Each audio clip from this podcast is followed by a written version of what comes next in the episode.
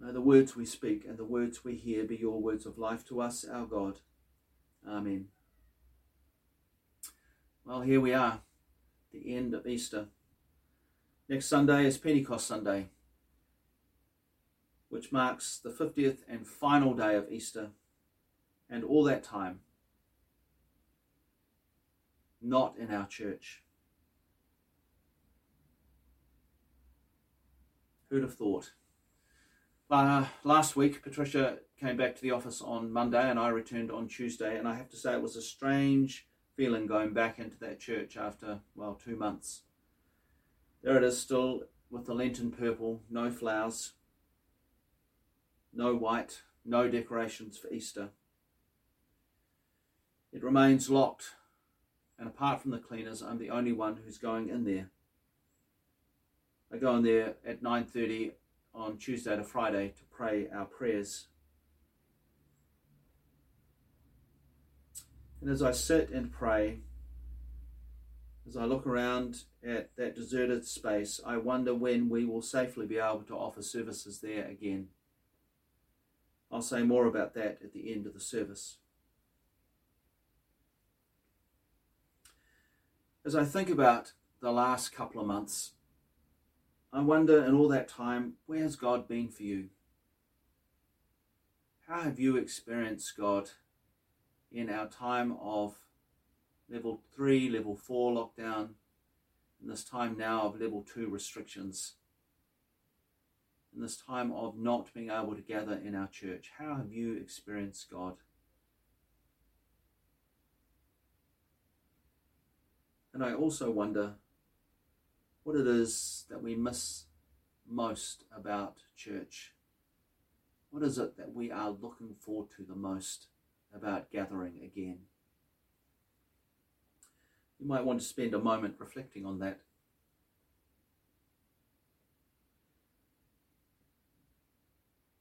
On Thursday, we commemorated the Ascension.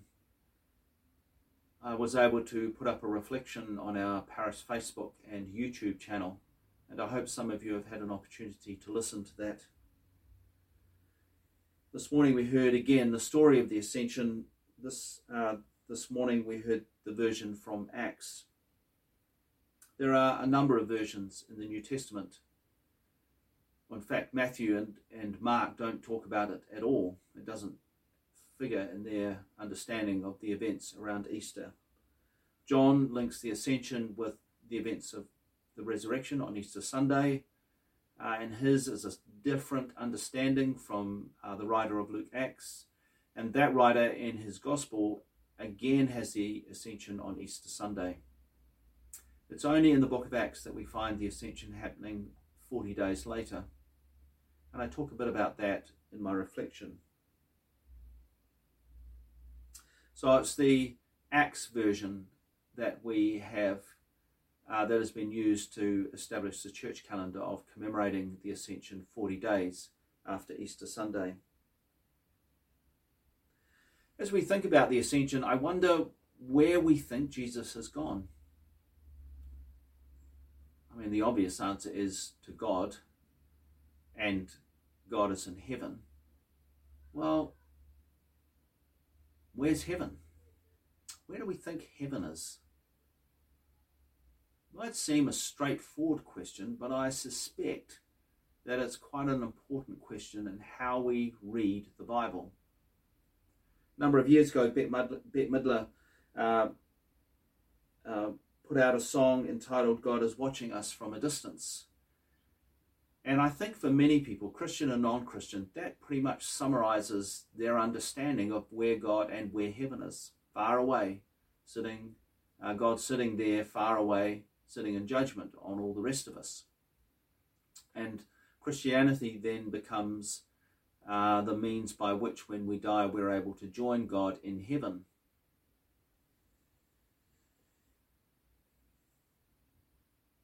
I've talked quite a bit, some might say too much, over the last eight years about how I understand the gospel writers uh, to be, in their writing of the gospel, to be presenting Jesus to be the way not to get to heaven, but the way we come to know who God is. In their Gospels, they weren't so much interested in writing a biography as a theology, and they used the stories of Jesus' life and ministry. They used the stories of what he said and did to show how Jesus lived God's character. And so they didn't sweat the, the details really. It didn't really matter whether the ascension was on Easter Sunday or 40 days later. That wasn't the important thing. It was the meaning of the event that was important. And so they were saying that in his life, death, and resurrection, Jesus lived God's compassion and generosity. Jesus lived God's justice and mercy. Jesus lived God's love. And I've said more than once that they wrote their gospels so that future generations would also come to know would also come to know God in Jesus in his life, death and resurrection. And that Jesus didn't just show us God's love, but he also reminded us all that we are created in the image of that divine love. I've talked on a number of occasions about how the incarnation is God's way of showing humanity, all of us, God's deep and eternal commitment to this world, God's world, and all who live in it. And so rather than being about getting into heaven, this is about God's commitment to this place and to all people who live in this world. So, one of the ways we can understand the ascension is that in that moment that Jesus ascends, all that Jesus lived and taught about God is affirmed by God. It's kind of God's big tick. A plus plus. Listen to this. Jesus has got it right. This is what it's this this is God's way of saying this is what I'm like and I am deeply committed to this world.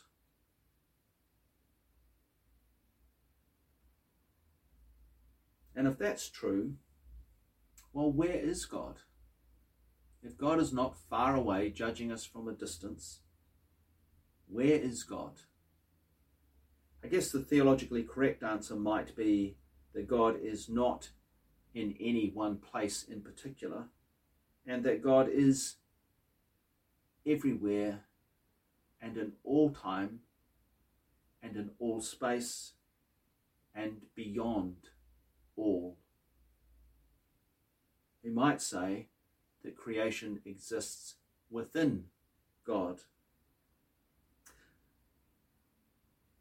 God is not far away in heaven, sitting in judgment as so often portrayed, but is as close as our breath inviting us into God's compassion, generosity, justice, mercy, and love. So, as I said on Thursday in my reflection, and as I said again in the Pew Sheet theme, in the ascension, the crucified and resurrected Jesus of a particular time and place, the resurrected, the crucified and resurrected Jesus of 2,000 years ago in Judea and Galilee becomes the ascended Christ of all time and all places.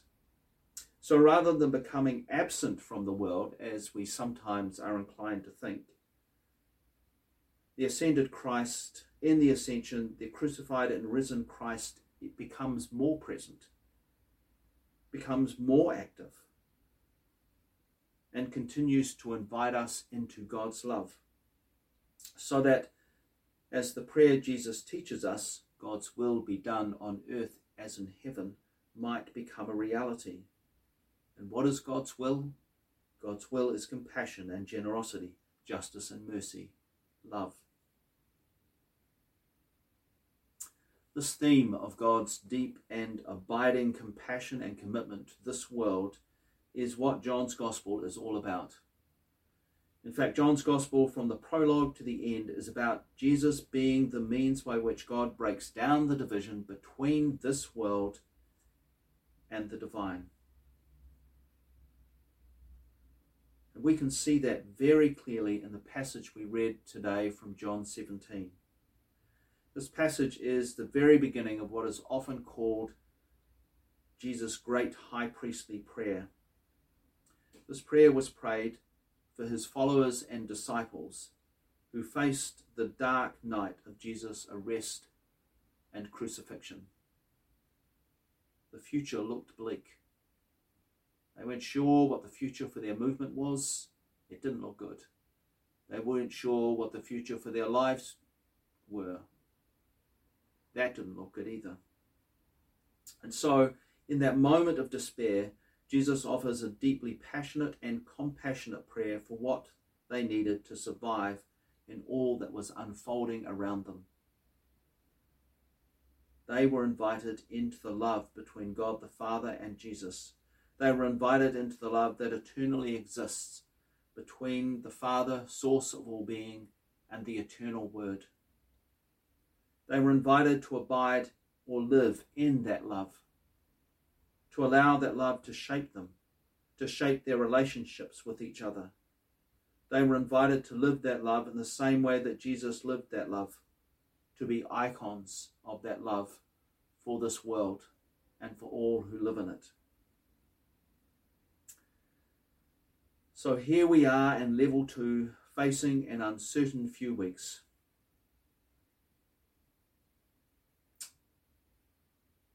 I sense there is some angst about when we can return to church, and that's fair enough. There are some who are pushing, saying that we need to be able to return now, that we're essential, and it's essential that we can gather. And there are some who would suggest that, well, we're gathering all right as it is online, unusually, yes, but still gathering, and that maybe we need to just wait until it's safe. I want to say that whether we gather in each, with each other in church, or whether we gather with each other online, or whether we gather with each other on our own in our homes, through the ascension, we know that Christ is present. We don't need to be in church to know that Christ is present. Christ is present wherever we are. And whether we are able to meet in church or not, whether we can be part of an online service or not, the ascended Christ continues to pray for each one of us individually and for us as a community.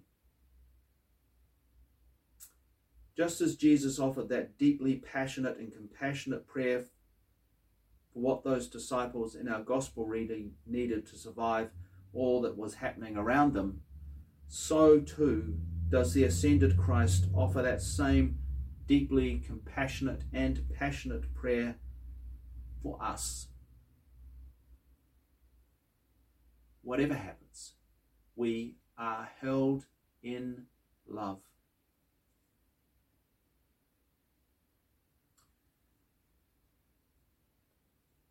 So, as we reflect on the ascended Christ present in all times and in all places, where has God been for you during these last two months? How have you experienced God in level three and four lockdown? And how are you experiencing God in these level two restrictions?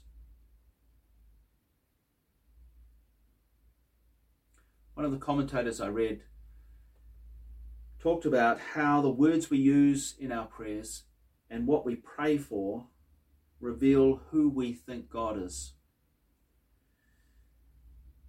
And they suggested that in Jesus' prayer in John 17, we can see who John understood Jesus saw God to be. We can see who Jesus knows God the Father to be or at least how John understood that. And in John's Gospel, Jesus understood God to be love. And so that understanding of God being love shapes his prayer in John 17. I've talked a lot over the last eight years about who I think God is. I've done it a little bit more today. And that has come out of my reading of the Gospels and out of my own life experience, and I guess is shaped in many ways my, my calling to be a Franciscan. But I wonder what it is you are praying for now and what that says about who you understand God to be for you. And whether in the midst of this pandemic you are being invited during this time to know God in a new way. And as we think about what it is we most miss about being in church, are there ways we are being invited to be church and to live out our understanding of God in new ways as we wait to be able to gather again in St. George's? If you're with others, you might like to pause this now and have a conversation or to have a conversation later on. If you're on your own, you might like to just stop and have a reflect and reflect on those questions. Uh, and if any of you would like to offer a, a response to any of that to be published in the parish web, we would welcome that.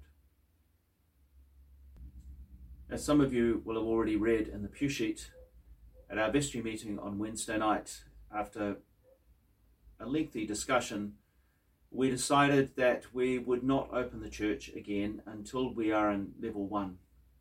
I know that will be very disappointing for some of you who've been uh, very much looking forward to gathering again in our church with all those who normally come on a Sunday morning. Can I say that this is a decision for now and that we will, at our weekly vestry meetings, monitor the situation? But we made this decision primarily with the safety of all those who might come in mind. We want to make sure that when we do start our services again, that we can do that safely for everyone. There were also a few practical reasons why we made that decision, and one of those practical reasons was uh, even if we only have one metre spacing between each person, and there was, although the diocesan guidelines talk about one metre, there was some discussion about whether that should be two metres. Uh, even at one metre, it was unlikely that we could get more than about 30 people in the church at any one time. And because of the cleaning requirements, we really only want to offer one service a Sunday in the meantime. And 30, well, 30 is not enough. Our strong suspicion is that more of you will want to come to church than 30. And that means the people at the door would have to turn people away, and we do not want to have to do that. As a leadership, we also were aware that we were the ones that were going to have to uh, enforce the social distancing rules to make sure that people don't touch, stay a metre apart, etc., etc. And again, we don't want to be in that situation of the rule keepers rather than the people welcoming you. There's also practical things like at level two, we really don't think we should be singing and we can't offer morning tea. When we regather as a church, as a church community, we want to be able to have a celebration. And as we looked at the requirements of level two, it really didn't feel like a celebration. So, for now, and we will keep monitoring this, our decision is that we will not have church until in church in church uh, until we are in level one. But as I say, we will continue to monitor that as the as the guidelines around level two change and as the diocese changes its advice, we may make a different decision in a few weeks, or we may go down to level one in a few weeks, and that's certainly what most of us are praying for. In the meantime, we need to uh, keep joining together online. Uh, it may be that rather than being on your own in your home, you'd like to uh, invite some others to join you, maybe uh, one or two others, and that would be fine. We're allowed to do that at level two. Uh, if you know of people who can't access these services online who might want to join you, please do invite them. Uh, we would invite you to observe the social distancing rules to keep a record of who does come, uh, to make sure that you clean properly afterwards, uh, and not to be offended if they decide not to come. to play it safe. This is an opportunity for us to continue to find different ways of being church. And rather than seeing this as a disappointment, I invite you to see this as an opportunity to continue to grow in our ways of understanding what it means to be church and to be church at this time. So, as we do that, may we remember that whether we are in church, whether we are watching the service online in our homes, or, or whether we're praying on our own, the ascended Christ is still with us, still praying for us, still holding us in love. So let's be safe and wait until we can regather and have a true celebration of what it means to be the body of Christ at this time. God bless you.